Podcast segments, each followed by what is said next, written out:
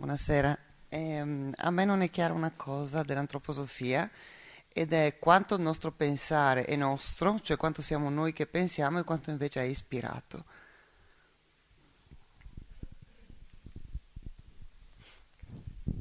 E lei che ne pensa? Eh, io, penso, eh, io penso che a volte sento il mio pensare attivo e creativo e a volte invece è ispirato. Cioè non, se, non sono, non sen, sento a volte una cosa, a volte l'altra. Quindi... E questa riflessione chi la fa? Io. E allora? E allora lo sa chi pensa? Ognuno lo sa quando un pensiero è suo e quando invece l'ha ricevuto. Se uno mi cita Rudolf Steiner, un antropologo, lei parla dell'antroposofia, no? E mi sta dicendo che non è suo? Non è farina del suo sacco?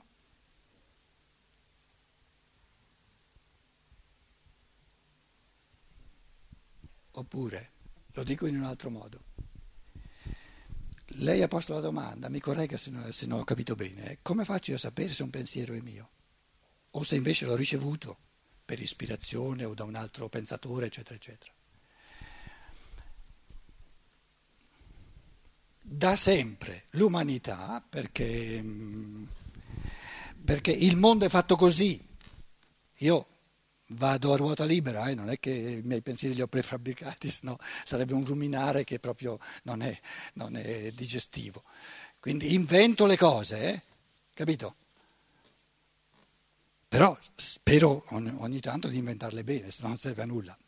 Allora, da sempre gli esseri umani hanno guardato il, il mondo e hanno detto c'è un, un'immagine di, di, evoluzione che sono i, piane, i, pianeti, il sistema solare. Il sistema solare, il sistema solare, dove i pianeti sono sette, i classici, sono sempre in movimento. Planein significa volare, plano, l'aeroplano, sempre in movimento. Quindi sono un'immagine dell'evoluzione cangiante, sempre diversa, eccetera.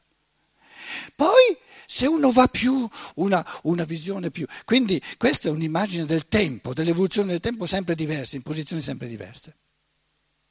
Poi c'è un mondo delle stelle fisse, tutte belle quiete, sempre allo stesso punto.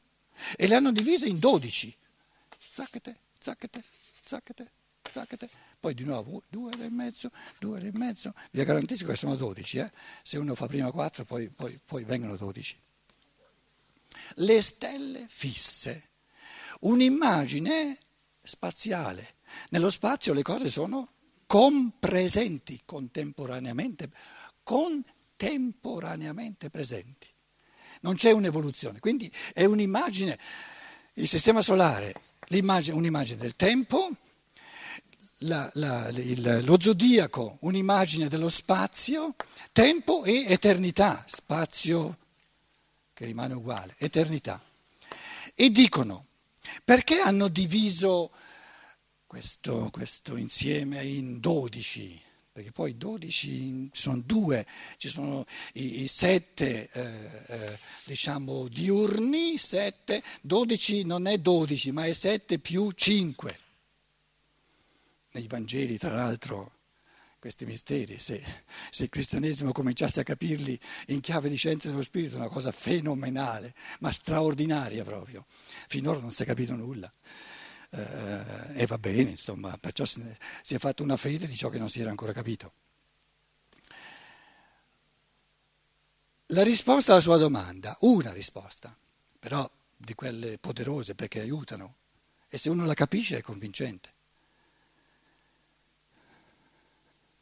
Capire, il capire è un'esperienza di evidenza. Quando uno dice capi, ho capito, o hai capito o non hai capito, se hai capito hai capito.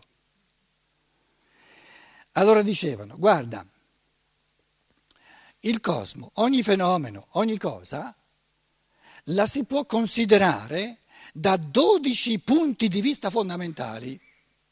Quindi ogni fenomeno, se tu lo, lo, lo esprimi, lo, lo descrivi in chiave di spiritualismo, Anzi, qui c'è il materialismo quando il sole, quando il sole è, a, è a, al massimo di altezza, illumina il mondo materiale. Quando, il, quando, diventa tutto buio, nel buio del mondo della materia, bisognerebbe cogliere lo spirito. Allora, tu ogni fenomeno ne puoi descrivere il risvolto di materialismo, ne puoi descrivere il risvolto di spiritualismo, tutte e due fanno parte di ogni fenomeno. Lo puoi descrivere dal, dal, dal, nel, suo, nel suo contenuto di realismo, nel suo contenuto di idealismo. Una, una tensione che in questi giorni affronteremo. E poi qui c'è le, le altre fra, eh, fra, fra, eh, dentro ve le lascio adesso. No? Quando una persona, un fenomeno, qualsiasi cosa, una scarpa, me la sa descrivere con parole sue, perché no non lo può fare, da 12 punti di vista diversi, allora sono convinto che quello che dice è suo, è farina del suo sacco. Quindi il pensare, il capire, gestire il pensiero improprio, non che vi viene per ispirazione, che poi ripeto quello che, quello che l'angelo o l'arcangelo o il Padre Eterno mi ha detto, ma che è farina del mio sacco, si evidenzia, si dimostra dal fatto che di- se parla con un contadino la stessa cosa la sa dire in tutt'altro modo, se parla con un professore in tutt'altro modo, ma è la stessa cosa. Se uno la capisce, ah, è la stessa cosa, un altro, sotto un altro punto di vista. Quindi se uno esercita la stessa cosa, di dirla in 12 modi diversi, fa passi in avanti nella sua forza di, di pensare, di capire le cose. E questa capacità, questa, l'ho chiamata la forza del, del, del pensare, dà una gioia tale un, una, una, capacità artistica di muoversi, io dico adesso con questa persona qui, qui c'è il materialismo, poi c'è il sensualismo, sensismo in italiano, poi c'è il fenomenalismo. Goethe era un fenomenalista puro. Non disquisiva su, su se, se, se, se, la realtà dietro c'è la materia o se sono esseri spirituali. Lui si atteneva ai fenomeni. E ciò di cui Goethe volentieri parla sono uar fenomene, fenomeni puri, feno, fe, no, scusate, no, me, ne, fenomeni puri, cioè non inquinati da, da fattori che Aristotele chiamerebbe accidentali, l'essenza del fenomeno. E dice, l'essenza, il fenomeno puro del cromatico, dei colori, era innamorato dei colori, è la polarità tra il blu e il rosso.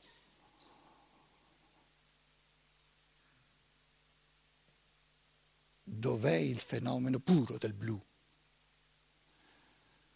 Colori nascono tutti dall'interazione tra luce e tenebra, perché pura luce è senza colori, pura tenebra è senza colori. Pura luce è al di là dei colori neanche bianco, oltre il bianco. E pura tenebra non è, non è nero, è oltre il nero, non si vede nulla. Pura tenebra.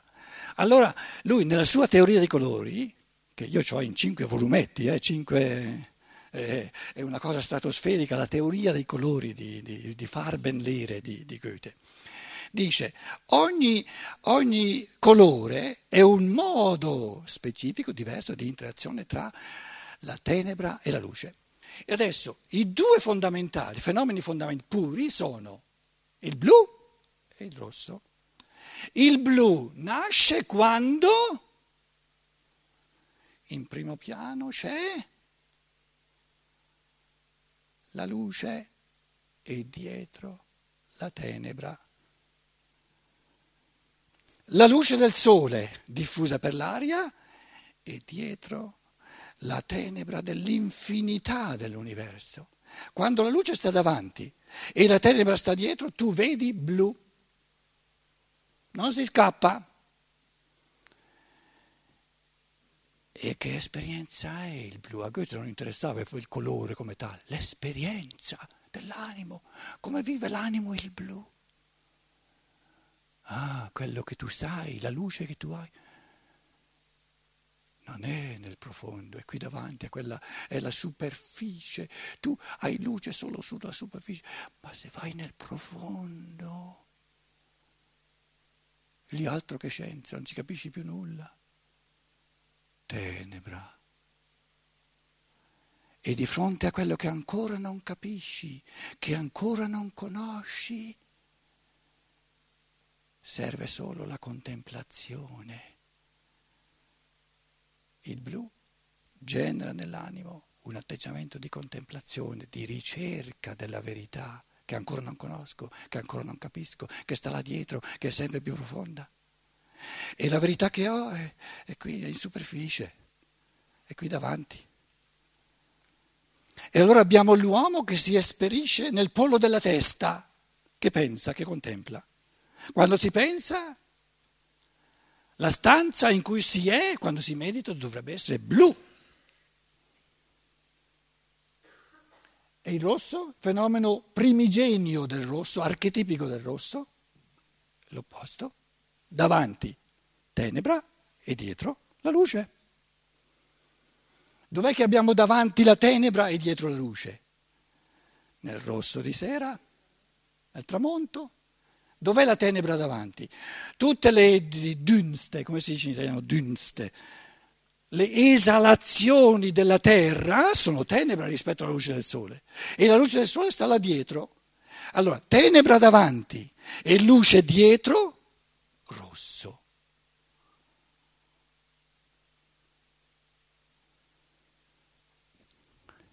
tenebra davanti e luce dietro è la volontà. Sono in ciò che voglio, ciò che voglio non ce l'ho ancora, sta là dietro. Allora la brama, la contemplazione vuole il blu, la brama, la volontà, come il toro, di, di, di, fronte a quale colore reagisce il toro come pure forza di volontà, mica di fronte al blu, di fronte al rosso. Quindi il rosso nell'anima è l'esperienza delle forze di volontà che ottenebrano il pensare. Perché se uno rimanesse sempre, come dire,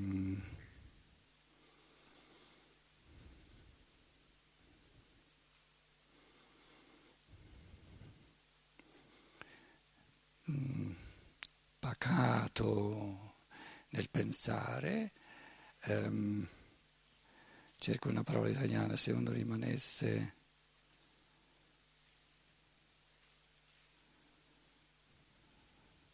spassionato, come si deve essere nel pensare, non vorrebbe mai nulla. Volere significa avere il coraggio di non guardare né a destra né a sinistra e sfondare, se no non si vuole nulla. E questa è l'esperienza del rosso. Allora, voglio dire, Goethe era un tipo che tendeva a descrivere tutti i fenomeni dal punto di vista del fenomenalismo, perché il rosso, il blu del cielo, e il blu di giorno e il rosso di sera sono due fenomeni. Faino, faino mai in greco significa appaiono, si presentano due fenomeni. E Goethe chiede che esperienza è. Allora tu, se parli con un Goethe, presentagli qualsiasi cosa di cui stiamo parlando sotto, dal punto di vista del fenomeno. Che fenomeno è?